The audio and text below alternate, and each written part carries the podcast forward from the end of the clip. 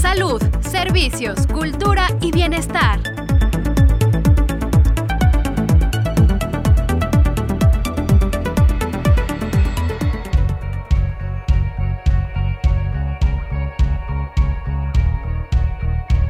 Hola, gracias por acompañarnos en un programa más de ¿Ya oíste? Sabemos que la donación de sangre puede ayudar a los demás e incluso salvar vidas. Pero, ¿cómo es el proceso? ¿En qué caso sirve la donación de sangre y plaquetas?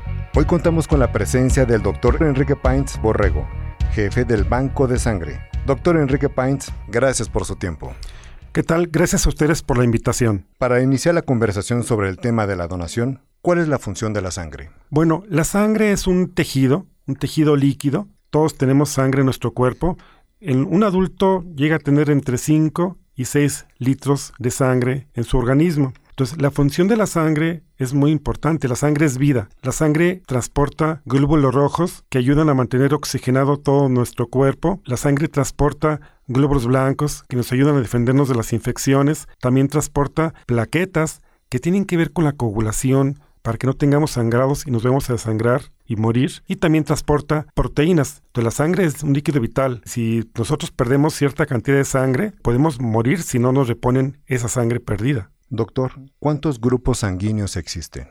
Bueno, miren, fue allá en 1900 cuando un científico austriaco de nombre Karl Landsteiner, él este, hizo investigaciones en laboratorio y él encontró en ese entonces el grupo sanguíneo que conocemos como ABO o AB0, es decir, el grupo A, B, posteriormente AB, el, el O. Tiempo después se encontró el, grupo sanguíneo RH y así decimos que una persona es A positivo, O negativo, AB positivo, etc. Pero la verdad es que con el transcurso del tiempo se descubrieron más grupos sanguíneos. Ahorita hay algo así como 40 grupos sanguíneos diferentes. Sin embargo, los más comunes o los más importantes para fines de transfundirle sangre a una persona, a un paciente, son el grupo AB0 o ABO y el grupo RH. Entonces, ¿qué es la donación de sangre?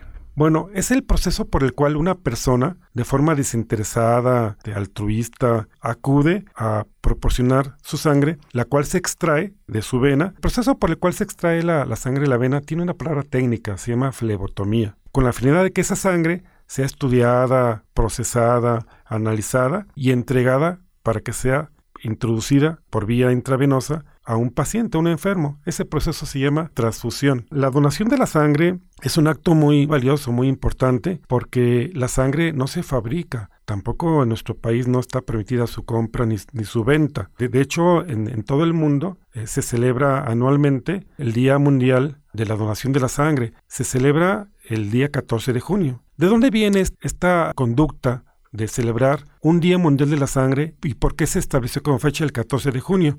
Bueno, voy a lo primero. Tiene un poquito de historia. En la primavera de 1949 se produjo un accidente cruento, una explosión en una pequeña fábrica de una localidad llamada Vincennes, está en las afueras de París, que ocasionó terribles quemaduras a las personas. Estas personas fueron trasladadas a París y sobrevivieron gracias a la transfusión de plasma que se contaba en un centro de transfusión ubicado en París. El alcalde de Vincennes, posteriormente, y sus paisanos, los habitantes del poblado, en agradecimiento a este hecho, a que gracias a que el plasma que está disponible en París permitió salvar a estas personas, se ofrecieron a donar sangre a París, pero las personas de París este, dijeron que mejor ellos organizaban e iban a Vincennes. Llevaron médicos, enfermeras y equipo y establecieron un centro provisional de recolecta de sangre en el ayuntamiento de este poblado. Fue tan exitoso este evento que se estableció en la localidad un día de la sangre. Y a partir de entonces, en Francia, los días de la sangre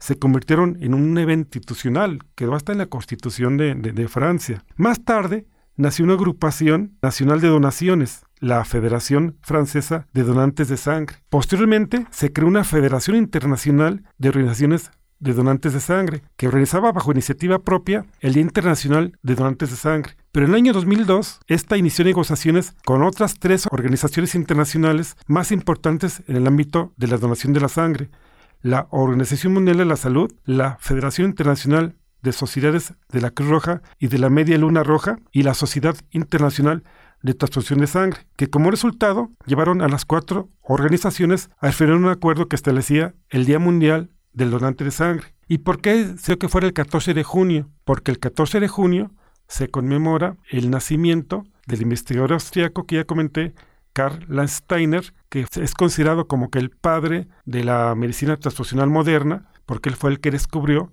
los primeros grupos sanguíneos. Doctor, nos comentó la función de la sangre, pero ¿cuál es la función de las plaquetas? Bueno, las plaquetas son unas células que también circulan en la sangre, que son como familiares, primos, lejanos de los glóbulos rojos y los glóbulos blancos. Es decir, en nuestra sangre circulan glóbulos rojos, glóbulos blancos, plaquetas y proteínas.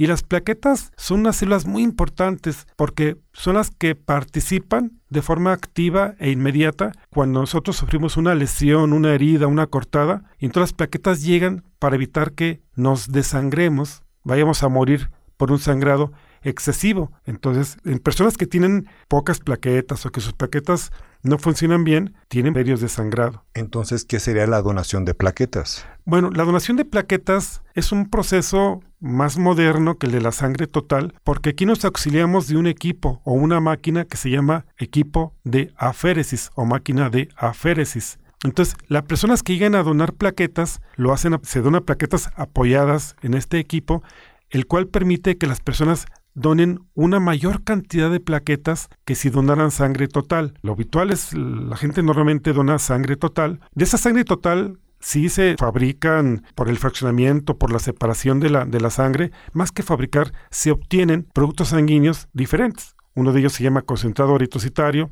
tiene glóbulos rojos, eritocitos. Otro se llama concentrado plaquetario, tiene plaquetas.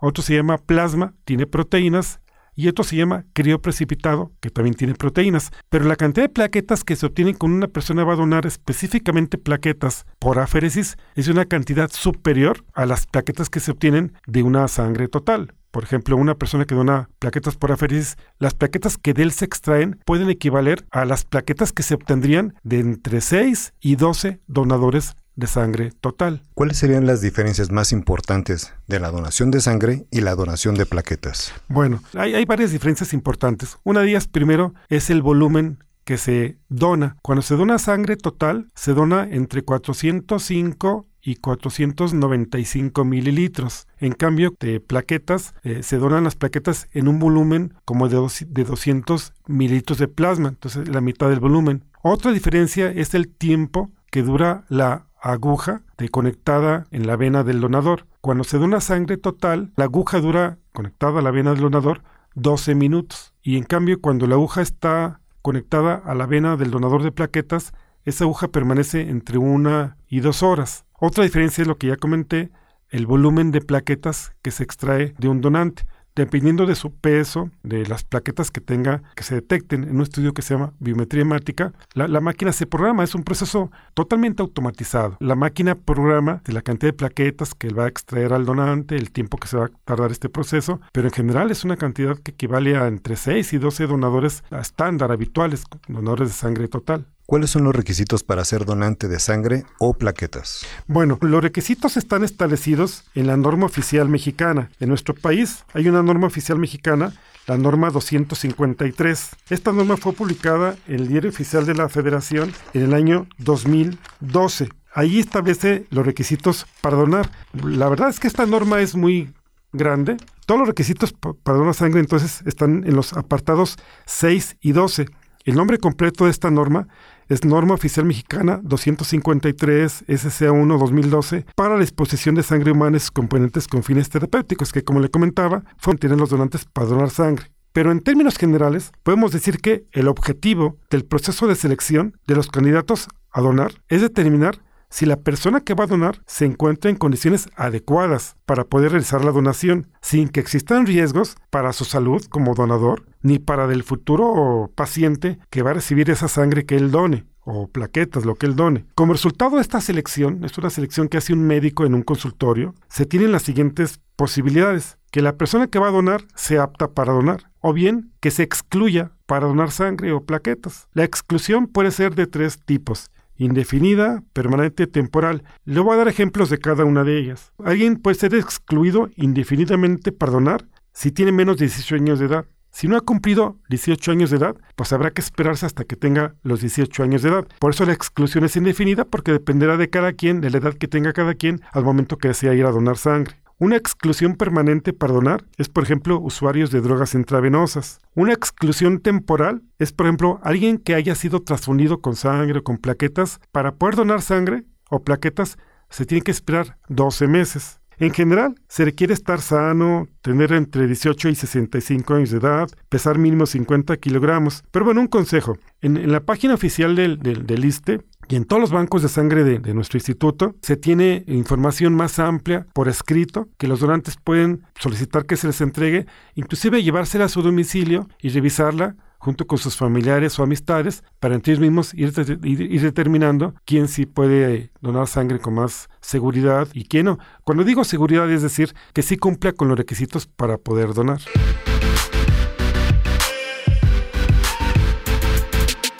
¿Ya nos sigues en nuestras redes sociales oficiales? Síguenos en Facebook, Twitter, Instagram y YouTube. Estamos como ISTMX. Participa, interactúa y comenta. Ahora también puedes escuchar este y todos nuestros programas en Spotify, Himalaya y iTunes. Búscanos como ISTE Podcast. Más información en www.go.mx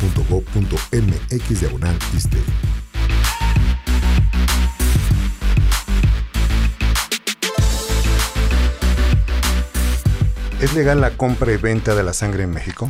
Bueno, no. En 1987 se reformó el artículo 332 de la Ley General de Salud, en el cual se prohíbe la, la comercialización de la sangre. Bueno, la finalidad es obtener que los bancos de sangre tengan productos sanguíneos suficientes para poder atender las necesidades de los pacientes, tanto pacientes porque vayan a someterse a un procedimiento quirúrgico como porque tengan alguna enfermedad que requiera que se transfundan con alguno de estos productos este, sanguíneos este, comentados. Hay pacientes que tienen enfermedades que ocupan cantidad de productos sanguíneos. Así lo va, por ejemplo, lo, lo voy a dar un ejemplo, ¿no? Un paciente que se somete a un trasplante de células madre hematopoyéticas o de médula ósea, puede ser que ese paciente, durante toda su hospitalización y el proceso de trasplante, llegue a requerir ser trasfundido con 60 o hasta 100 productos sanguíneos o hasta 200 productos sanguíneos, dependiendo de cada caso en particular. Entonces, el, banco de sangre, pues, que tener la, capacidad para aportar este, los productos sanguíneos suficientes que tenga, que tenga el paciente. ¿Y cómo cubre esos requisitos? Pues con la gente que acude al banco de sangre a donar. Porque algunas personas me, me dicen, oiga, si yo vine a donar sangre para mi familiar, pero mi familiar no ocupó la sangre o no ocupó las plaquetas, ¿Qué pasa con esa sangre, con esas plaquetas? Ah, bueno, esa sangre o esas plaquetas que fueron donadas, que no fueron ocupadas para el paciente para que fueron donadas, pasan a formar parte de una reserva estratégica que todos los bancos de sangre tienen que tener. Todos los bancos de sangre tienen que tener una reserva, porque vamos a poner un ejemplo, ocurre una catástrofe eh, grande, una explosión, un terremoto o algo, y acuden a ese hospital muchas personas heridas que sufrieron pérdida de sangre y requieren transfusión inmediata. Si el banco de sangre no tuviera esa reserva, no podría apoyar a esas personas. Esas personas podrían morir si no hubiera una reserva. Las reservas permiten que haya sangre suficiente para atender urgencias. Igual llega una persona que sufrió algún accidente automovilístico, alguna herida por arma de fuego, pulso cortante, a urgencias y no podemos esperar hasta que haya personas, los familiares, amistades, que donen sangre para esa persona. No podemos esperarnos a que eso suceda porque esas personas requieren sangre o plasma de inmediato, algún producto sanguíneo de inmediato. Lo podemos dar pues porque tenemos reserva de productos sanguíneos de gente que donó esos productos sanguíneos y no lo ocupó. Hay otros pacientes, por ejemplo, un paciente de un trasplante de hígado puede requerir hasta 60, 80 productos sanguíneos o hasta 100. Y entonces es eh, lógico pensar que los familiares de esa persona no pueden proporcionar 80 o 100 donadores. Podrán proporcionar 5, 10, por ahí, un número aproximado. Pero es difícilmente van a poder proporcionar 100 donadores para ese trasplante de hígado de su familiar. Bueno, pues entonces se compensa, se, da lo suficiente para el paciente gracias a que este, se cuentan con reservas suficientes en los bancos de sangre. ¿Cómo es el proceso que se lleva a cabo para donar sangre y plaquetas? De entrada, el, proceso sí es totalmente seguro. Cada banco de sangre tendrá sus particularidades, pero en general todo se encuentra contemplado en la norma oficial mexicana 253 que ya señale. En general son varias fases. La primera fase, cuando una persona acude a un banco de sangre a donar, llega a un área de recepción. En esta área de recepción hay personal administrativo en donde toman los datos generales de la persona que va a donar, su nombre, etcétera, y también del paciente para el cual va a donar. Es habitual que ya en esta época se entrega también un formato que se llama consentimiento informado para donación, en donde se explica sobre el proceso general de la donación, se pide que la persona lo firme y lo, entregue en el banco de sangre. Después de que se registran los datos en la recepción, pasa a un área de enfermería. Hay personal de enfermería que toma de los signos vitales, temperatura, frecuencia cardíaca, presión arterial, del pulso, el peso y la estatura, la talla. Después hay un área también en donde se toman muestras sanguíneas al donante. Esta muestra de sangre tiene por finalidad la realización de diversos estudios de laboratorio. Uno de ellos es la biometría hemática, así se llama biometría hemática. Esta tiene por objeto determinar que la persona que va a donar sangre, pues su nivel de glóbulos rojos esté apropiado de, y de hemoglobina, porque si va a donar sangre y no tiene los niveles apropiados de glóbulos rojos, podría ser perjudicial para su salud si donara. La biometría también nos da información sobre las plaquetas que tiene la persona. Si va a donar plaquetas, pues tiene que tener un nivel apropiado de plaquetas para poder donar. Si no tiene ese nivel, pues también no, no es correcto que done plaquetas. También esa muestra de sangre sirve para conocer el grupo sanguíneo de, la persona que va a donar sangre. También se hacen diversos estudios de laboratorio que tienen por finalidad detectar virus o bacterias que pueden ser peligrosas para el paciente que va a ser transfundido. Se llaman hepatitis B, hepatitis C, HIV y otras más. Después de eso, hay un área en donde se hace una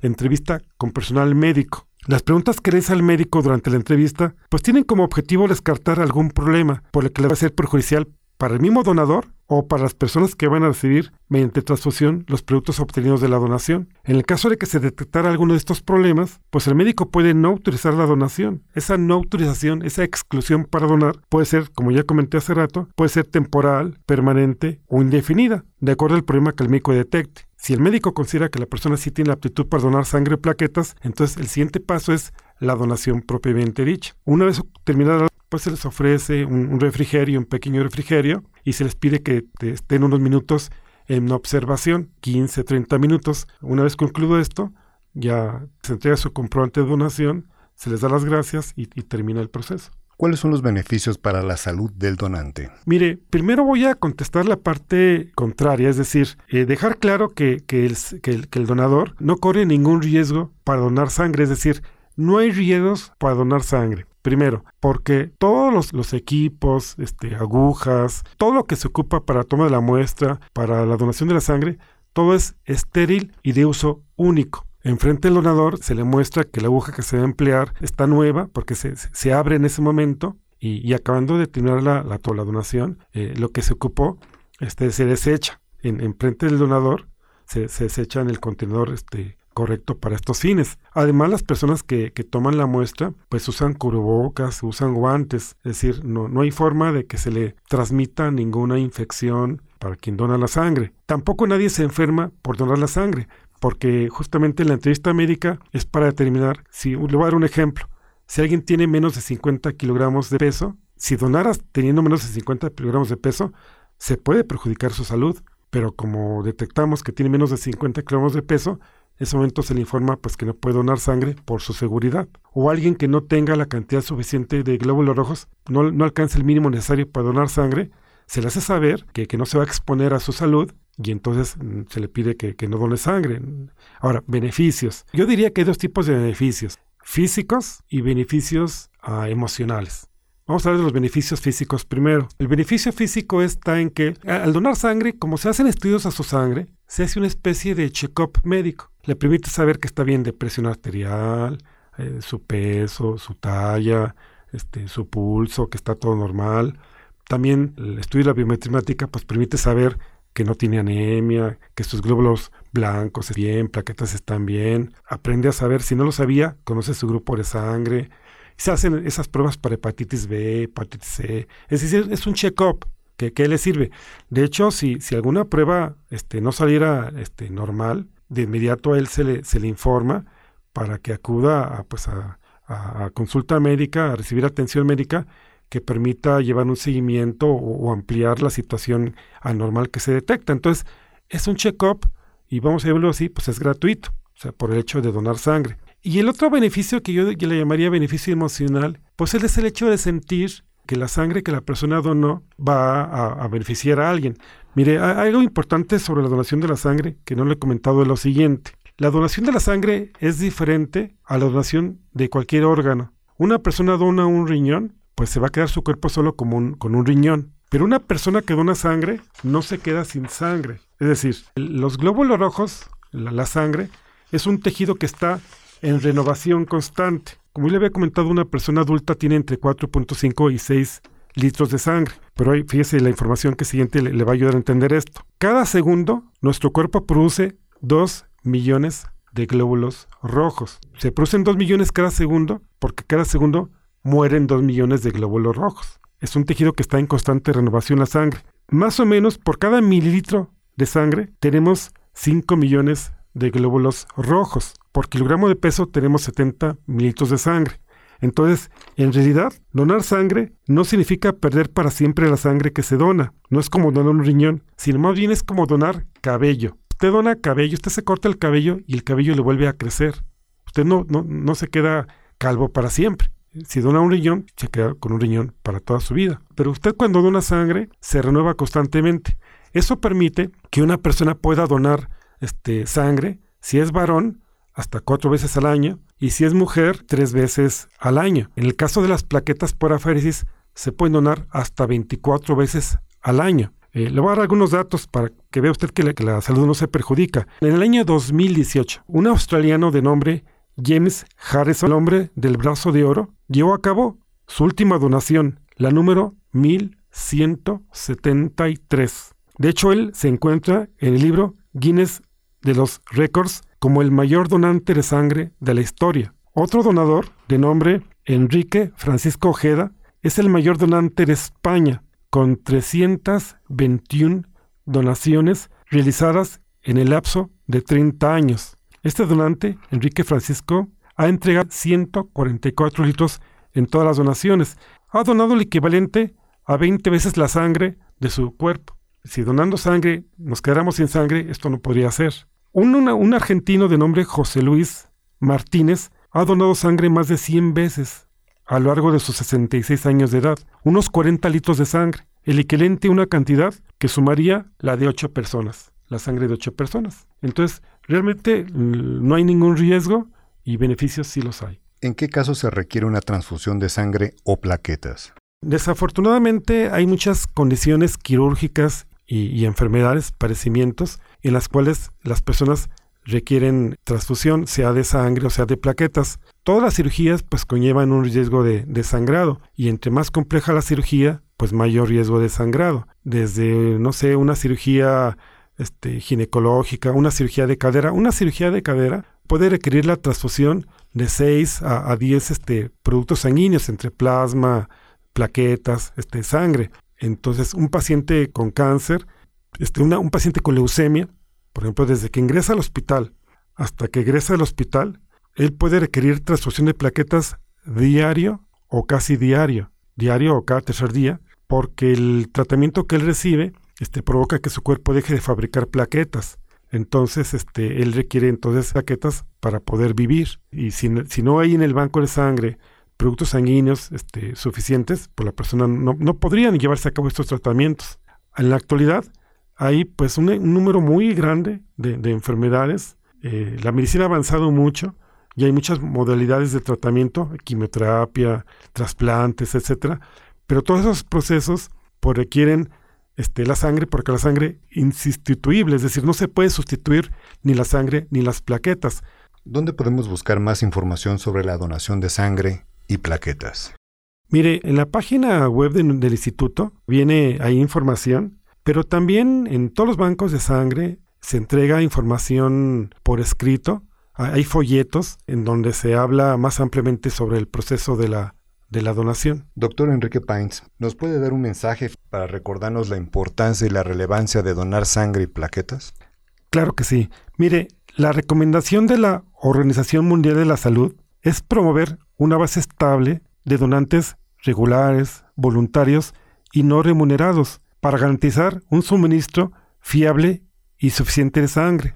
Entonces, en este contexto, la meta nacional y del ISTE es incrementar las donaciones voluntarias provenientes de ciudadanos sensibilizados y altruistas para que se sumen a esta práctica solidaria que no implica riesgos para su salud y sí abre posibilidades de recuperación, calidad y tiempo de vida para otras personas. Yo los invito a todos pues se inscriban como donadores de sangre, acudan al banco del hospital que les quede más cercano, se pueden dirigir directamente a trabajo social de, ese hospital o al banco de sangre para que ustedes participen y ayuden a que más personas puedan superar su enfermedad, su cirugía y conserven la vida y la salud. Doctor Enrique Painz Borrego, gracias por su visita.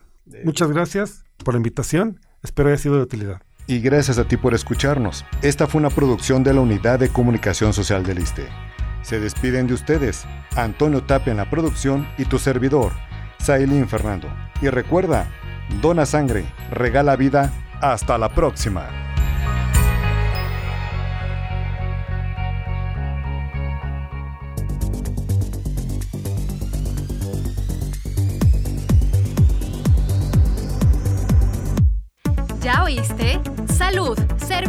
Cultura y bienestar.